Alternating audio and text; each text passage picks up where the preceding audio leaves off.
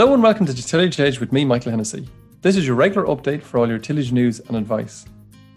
On the Tillage Edge a couple of weeks ago, we discussed 2021 and how that was for tillage farmers in Ireland. Whether you're a grain farmer in Ireland, France, Ukraine, USA, or Argentina, we're all at the mercy of weather and it can be a huge ally or even play havoc in any given year. This year was one of those years. This year was terrific for Ireland, but not so great for many farmers around the world, especially in Canada and South America. We touched base with Andy Mahon, a farm manager in the UK at the start of the summer, and Andy is joining us today to chat about how his farming year progressed and also a view as regards to UK farming this year. Andy, you're very welcome, and it's great to have you back in the podcast again. So, Andy, how are you since we last spoke, and how would you describe how 2021 treated you this year? It's not been too bad. Uh, we had uh, interesting harvest. Um, not well, it was one to remember, but probably not for the right reasons. Some good reasons and bad, um, and a great autumn. We've had a fantastic. The weather through from September, October, November has been amazing. I mean, even today we're middle of December, and I don't need a coat. It's really mild outside. It's bizarre sort of weather. So um, uh, yeah, no, it's been not been too bad. Thanks. Been pretty good. Great.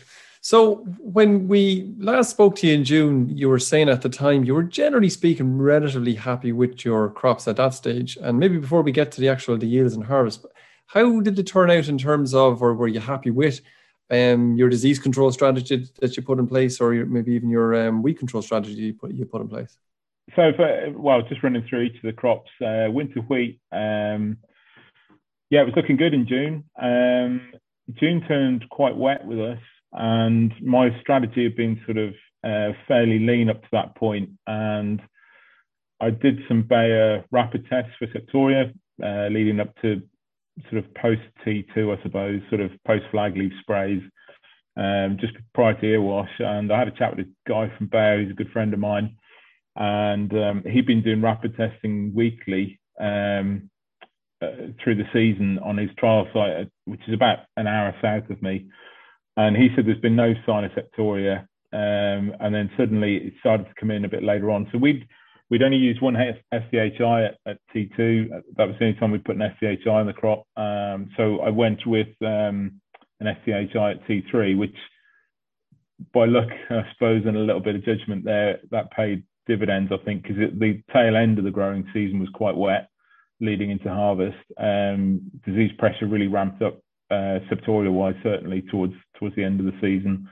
Um, and the spring crops were fine; they they motored on through okay. Um, and we had it was very strange coming into harvest. It was sort of dull, overcast weather. We we cut the winter wheat uh, probably right at the very end of July, I guess now. Okay. And that surpassed my expectations. It didn't look any different to any other crop I've grown, but we averaged close to 11 tons a hectare, um, which wow. is unbelievable for us. That's we're normally around nine, 9.2, 9.3 is normally what I budget. So I was absolutely staggered with that result. Um, it's a big bonus for you this year, then, Andy, if that's the case. yeah, I don't, I don't really know why. A lot of it was after peas, so that obviously helped. Um, but yeah, we, we must have done something right because uh, yeah, I, I, was absolutely gobsmacked with, with the uh, with that yield. So uh, that was great. And it's just just to remind everyone, Andy, just in case they, they, they, they uh, forget maybe a little bit, but that's all on a on, on a no-till system. Yeah, zero till, so no cultivations. Um, yeah, it was all just direct drill with a disc drill, um, all the winter wheat. So um, yeah, and I mean there's there's a fair range in that. From we had one field did close to 13 tons a hectare, after peas, and then you know we had we had some that was nearer our sort of average at nine. So um, there's a good good range of yields there. Um, the standout variety was Crusoe has always been pretty consistent for us. We grow quite a lot for Warburton's bread, um, and that proteins were low because of the high yields, I think. But um, and X days as well. X days was uh, really good, yielded really really well. Um, I feel it, it, just looked good all the way through. So definitely a variety. We've grown a little bit more of that this year. So um, uh, how, how, about your spring crops, Andy? So spring crops were less. Spring wheat was less good. Um, we had again the growing season very frosty through April, so it was very slow getting going. Very dull, overcast through sort of early part of the summer. So um, not a vintage year for spring crops. We were probably more like the sort of uh, four and a half, five ton a hectare on spring wheat, which um, you know that's quite disappointing, really. Uh, it's cheap to grow, but even at that, you know, that's not terribly exciting for us. Uh, last year and, and, previous years, we've been more six to, you know, probably average just over six ton a hectare. So probably a ton a hectare down on the spring wheat. The oats did very well. Again, uh, our long-term average is probably about uh, five and a half tons for spring oats, and we we were bang on that again this year. Um, oat straw was very green at harvest though, and um, but the bushel weights were very good on the oats. I can't remember off the top of my head now what they were, but okay. they've made milling grades, so um, they're they're leaving the farm next month. So uh, yeah, pretty happy with that. Okay, and as you, as you went through the harvest, Andy, was it um, kind enough to you over here in Ireland? We we got a really good run at it, probably uh, exceptional, really, with winter barley's coming in at um, twelve percent moisture content, bit of rain, and then it just went lovely and smoothly. How did it work out for yourselves? I've seen a, few lads over here describe it as the um, wettest dry harvest we've ever had, and that about sums it up. We had very little rain, but uh, heavy dews, dull, just dull, you know, cloudy days with no wind, no sunshine. Moisture sat at sort of 17, 18% in the wheat, all, you know, just day after day like that. Just you know, not just not getting any wetter, but not getting any drier either. That, and, that, that, that sounds like it sounds like Ireland. You should, you yeah. were essentially yeah. farming in Ireland in England last year. That's, that's yeah, exactly that. Um, it's just cloudy all the time. I think that was the killer. It was, there was no wind, and it was just cloudy, uh, and it was just it felt relentless. Really, that you know, it was warm and everything, but just the moisture just weren't coming down. And um, so we dried virtually everything. We've got on floor drying. So uh, we've got four big sheds that hold about 900 tons in each bay. So um, we dried very, well everything pretty much, bar a few a few loads that we didn't dry. But uh, so yeah, it was an expensive uh, harvest in that respect in terms of drying and stuff. But uh, but yeah, it's all all safely and the quality's been it's all bushel uh, bushel weights are good. Hagbergs are all good protein. Like I say, I think because we had such high yields, I've never, like I say, we don't normally expect to grow yields like that. So um, uh, the proteins are quite low. They're probably sort of 12, 12% protein. A lot of the, the Crusoe winter wheat. Right. Well, geez, that's that's that's even pretty good protein in fairness, given given the yields that you're after getting. Yeah. I think. yeah. And and when you go back, um, Andy, just in terms of, uh, and again for I suppose mostly Irish listeners, if if uh, people over here were getting between 17 and 18 percent in terms of moisture content year on year in winter wheat, they'd be delighted to take it every year. For yourselves, it's probably under 15 most years, is it? Uh, I'd usually budget to to probably dry half of the wheat, I suppose. Um, and some years I don't dry anything at all, and then like harvest like this year, we dry everything. Um, yeah, our, our drying system can't. It can come on floor drying from 18% down isn't too bad, but when you start to get above 18, we were cutting some stuff at 20 and stuff like. And again, I appreciate that. Uh, speaking to Irish farmers or even uh, farmers in the north of England or Scotland, that that be they'd be pretty happy to cut anything in the you know that sort of moisture. But um, for us, uh, you know, we're not really geared to it, and we you, we've got a, a, like a grain butler that can stir the grain, and, and if you stuff in our sheds at over 18%, you're pretty much guaranteed you're going to have to stir it. So um, again, that's another couple of days for somebody uh, in the grain stores looking after that. So um, in terms of your setup, Andy, in terms of your harvest machinery and extra staff and that end, because I know you're you certainly said um, as we were chatting to you earlier in the year, um, you have a very lean staff requirement yeah. for the size of farm you're on. How do you manage over harvest period? Yeah, I mean it's it's uh, we were tight this year. I normally uh, there's a chap uh, Paul who is retired uh, from the farm. Normally comes in and helps uh, um, hauling grain for us. Um, unfortunately, he was ill this year. He he uh, couldn't make it, so it ended up I had um, I took on a local fella who came hauling grain for us. Paul, who works for me for eight months of the year, he drives the combine and then I shared uh, another uh, tractor and trailer with. I had uh, my eldest son. Um, he hasn't unfortunately got a full driving license yet, but he was able to um, haul grain for me. I did a bit, um, and uh, my wife jumped on it a bit as well. And Lucy is one of the owners here as well. She jumped on it, so we sort of shared between all of us. We managed to get it all done, and um, and then yeah, it's just myself and Paul. You know pretty flat out on it, drilling cover crops in between times and what have you as well. So um, yeah, it's been it was a busy few months. So we need to get a bit better organised next year, I think. So is the is, is the reason you're bringing your wife and your son out to, so you can actually see them because it sounds like you'd be very busy at harvest time. yeah. You wouldn't get home a lot. I know he's he's farming mad like a lot of young lads. So uh, he's a teenager and he, he wants to go to uh, ag college next year. So uh, yeah, he was glad to glad of the experience. So. Great. So you mentioned there in, in by bypassing it there, you mentioned that you are, um, I suppose, starting uh, preparing for the next year in the middle of harvest in terms of putting in cover crops and that kind of thing. Um, do you try to get much of those in uh, as you're going through harvest, or uh, do you have a kind of a target date for for getting them in?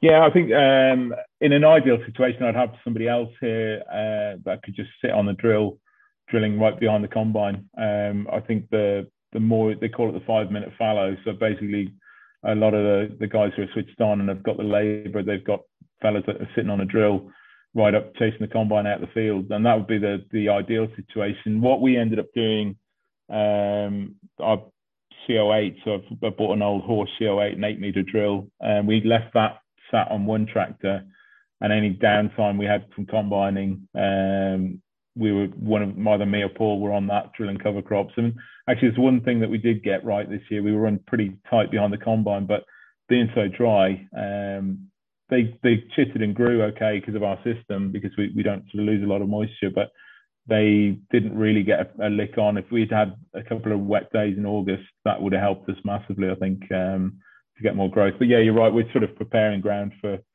the following year. Um, but, but but in terms of, of that, is it is it is it all ground? So if you're going from let's just say I'm not saying you're doing this now, but you're going from one winter crop to the next winter crop, and you only have that kind of two month or three month kind of fallow period in the middle.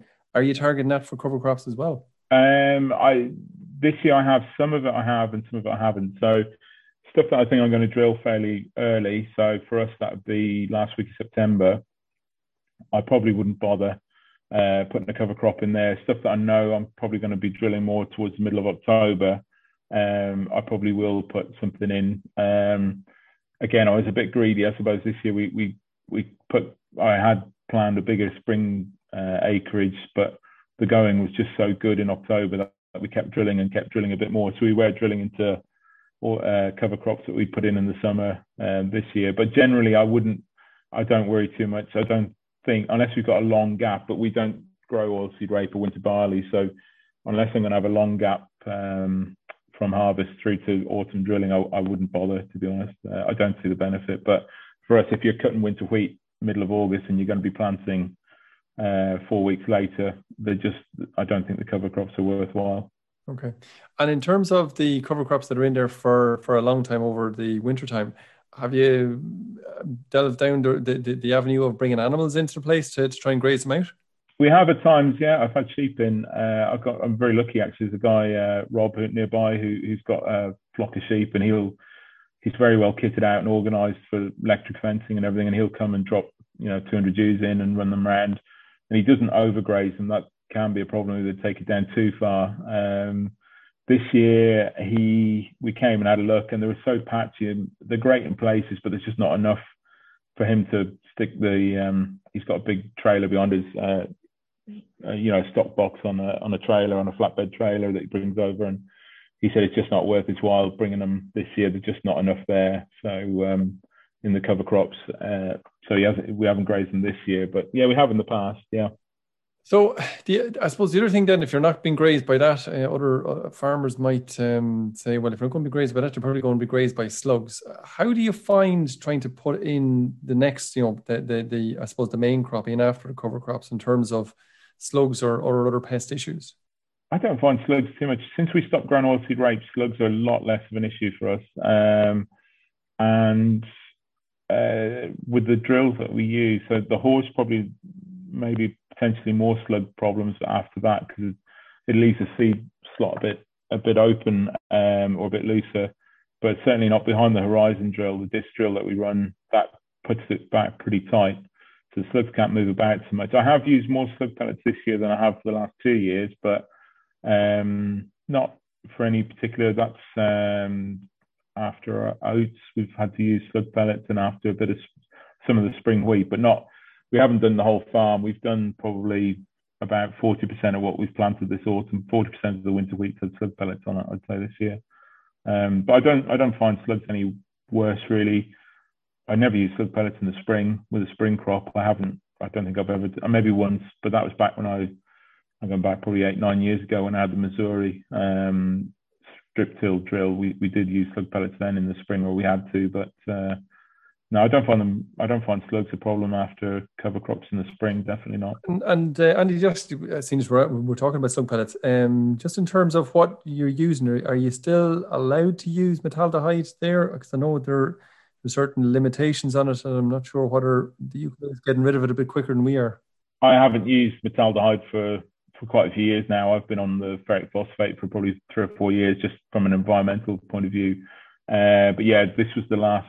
You couldn't buy them, but you could use up. I think this autumn was the last last time you could use metaldehyde, and that's it. They're gone now. Okay, and you're you would be as happy in terms of the control of slugs with the ferric phosphate as you would have been with metaldehyde in the past. Oh, definitely. Yeah, yeah. I mean, obviously, there's different, you know, ferric phosphate's more expensive, um, but they're a much longer lasting pellet. Um, and I know you could buy metaldehyde, more expensive metaldehyde that was longer lasting, but certainly with ferric phosphate, I've never had a problem. Um, it's not as visual, certainly. You know, you just, it's a, um, you know, you don't see the dead slugs like you see with um, metaldehyde, but, um, you know, we've applied them and the slugs have disappeared. So, or the damage has stopped. You don't really see. All you see is the damage. The grazing stops, and uh, yeah. Okay. So uh, you, you, talked about a couple of varieties there, um, Extase, I think, and uh, Crusoe, I think were the two varieties you talked about. In terms of your starting point for choosing those varieties, where is, is it? is it a look to what happened the, the previous year or where do you kind of make that decision if you like in, in terms of what you're going to plan for the following year? In terms of choosing variety well i mean i'm on a contract. We grow crusoe on contract. I've grown it for quite a few years. I quite like it. It seems to suit us well got pretty good disease resistance brown rust is its only sort of real weakness um, so crusoe would always be you know a good chunk of our wheat acreage and then it's um, a case of there'll be a bit of second wheat and um, balancing up the rest of it would probably just feed wheat. Um, you know, and I, I, tend to try and pick out a few new varieties and maybe just get a couple of tons of seed and try it. And if, it, if we like it, we'll home save that and keep that for next year. Um, Extase was one of those. We had 20 hectares of Extase this year, and it was absolutely amazing. Um, so we've kept that and, and used some of that seed as seed for this year, if you like. So we've got a bit more Extase in the ground this year. Um, Theodore was an interesting variety. Again, I had uh, 10 hectares of Theodore in the ground. Uh, no inputs on it other than fertilizer and trace elements, no fungicides at all. Um, the bushel weight was dreadful. Uh, it was like pine needles, but um, but the yield was there. It wasn't desperate yield wise, and the gross margin on it was very good. So what I've done is uh, bought some Costello, um, mixed it with a Theodore, and we've drilled the two sort of in a 50 50 blend. Um, the thinking being obviously Costello's got a very good bushel weight um, and reasonable disease resistance that we can hopefully use that as a lower input feed variety. So we've got 40 hectares of that in the ground. Um, we'll see how that comes out. Um, whether the you know we mix another variety in with that next year or not, I don't know. But uh, yeah, we'll see see how that goes. So yeah, this year I've got Extase, the Theodore Costello mix, um, and uh, Crusoe. I suppose look, it's a, it's it's an interesting um, uh, departure, I suppose, in terms of mixing varieties, and there's there's a lot more people interested in it. I know certainly here in Oak Park, where we're starting to do a little bit of work on that. Um, so it'll be interesting to see how that shakes out. But I haven't seen a huge amount of of of um, you know solid research results on it yet to see kind of where that's going to go. But you might we, will keep in touch with you to see how that's that's working along. Yeah, yeah, yeah. I think I think there's a lot of people who'll be interested to see. Uh, there's a, a, a, good few lads over here now. Um, I can think of three or four guys who, who are doing more probably three or four way blends, um, and there are similar varieties to the you know the sort of Theodore Costello and maybe a, a another in there as well. Um, uh, you know, the, the, some of the trial sites I've visited last summer, they and NIAB Tag over here, which um, they've been doing a lot of research. They they've got a few trials with mixes in it as well. So okay, And uh, Andy, as, as regards the ideal planting dates, I know you mentioned that you might be starting somewhere around September, and I suppose given the um, the difference or the, the direct drill type system you have, establishment system you have, is there an absolute ideal date for that? And I suppose secondly, I suppose peppered into that question is what agronomic factors are you taking into account when you're going for that date? I mean, the ideal date, if if everything was equal, the best date for us to be planting would probably be is the last week of September, um, around the 20th of September to start on cleaner ground. That uh, you know that's where we'll get our best yields. Um, the trade-off though is black grass for us, and um, obviously, you know, in an ideal world, from a blackgrass point of view, you don't want to be drilling before the middle of October. Um, and from a no-till point of view, I always work on the um, the theory of, of two weeks earlier in the in the autumn and two weeks later in the spring when we start. Um, it just needs the ground to be that bit warmer for the crops to get away. They haven't got that mineralization with a, a bit of cultivation, so they need a you know a little bit a uh, little bit extra to get them away. So um, so yeah, we started in uh, last week, September drilling. And uh, in hindsight, if I'd known what the weather was going to be, I would have left it later because um, those early drilled fields are full of black grass. Um, we put a fairly robust pre-emergence and, and a peri-emergence herbicides on, but uh, we've still got, you know, in places some some pretty bad black grass. Two fields I'm thinking of, um, probably 10 hectares where we'll have to spring crop that now. Um, they're actually going into an environmental scheme. So I might just um, pull them out, or one of them certainly, and and put uh, put it into straight into the environmental scheme. It would be into a, like a wild bird mix anyway. So um, so you're thinking you're thinking Andy is you won't be able to get on top of the blackgrass for, for no, the rest of the season. No, there's there's nothing post emergence on those. I, I, can live with. Um, again, there's something I learned. We had, we had a couple of fields where with some pretty bad patches of black grass in it, and the yield it did drop off. I mean, a, a bad, real bad black grass problem can drop you sort of two to three tons a hectare. And um, we had some patches. If it's not too thick, I can live with it. Um, but you've got to accept that you're not going to grow a winter crop in there the following year. Um, you know, you, you're going to have to flip over to a spring crop, and I can live with that. That's fine. So, um, so I know on on the ground where I've got the winter wheat we planted early this year, the Crusoe's in early, we'll have to um, that you know that's des- you know destined to be a spring crop next year because there'll be such a heavy seed return of blackgrass in there. And and uh, just for that, Andy, do you have an idea that that your blackgrass is pretty well resistant to the ALSs? Is it?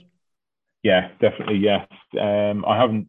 We did some testing quite a few years ago, and we had a yeah full suite of resistance. So flufenacet's about the only thing that really you can get a good lump of flufenacet on early, but it was fairly, again, we've had such a dry autumn that um, I don't think they've worked that well. The later drilling, the preems have worked much better, where we've drilled sort of into mid to late October. Um, and I did try some um, Proclus as well from Bayer this year on a smaller area. That's done a really good job. So, um, but um, you can't, you know, I'm kicking myself a little bit because I mean, it's one of those that you leave it late and risk that you don't get drilled everything drilled, or do you drill early and risk there's a bit of black grass? And I, am a bit disappointed because I thought where we had drilled early, those fields were fairly clean. There've been uh, there were spring oats last year um, and not much black grass in the spring oats, so there was obviously still a fair seed bank there that we've um, has chitted and grown this year, unfortunately.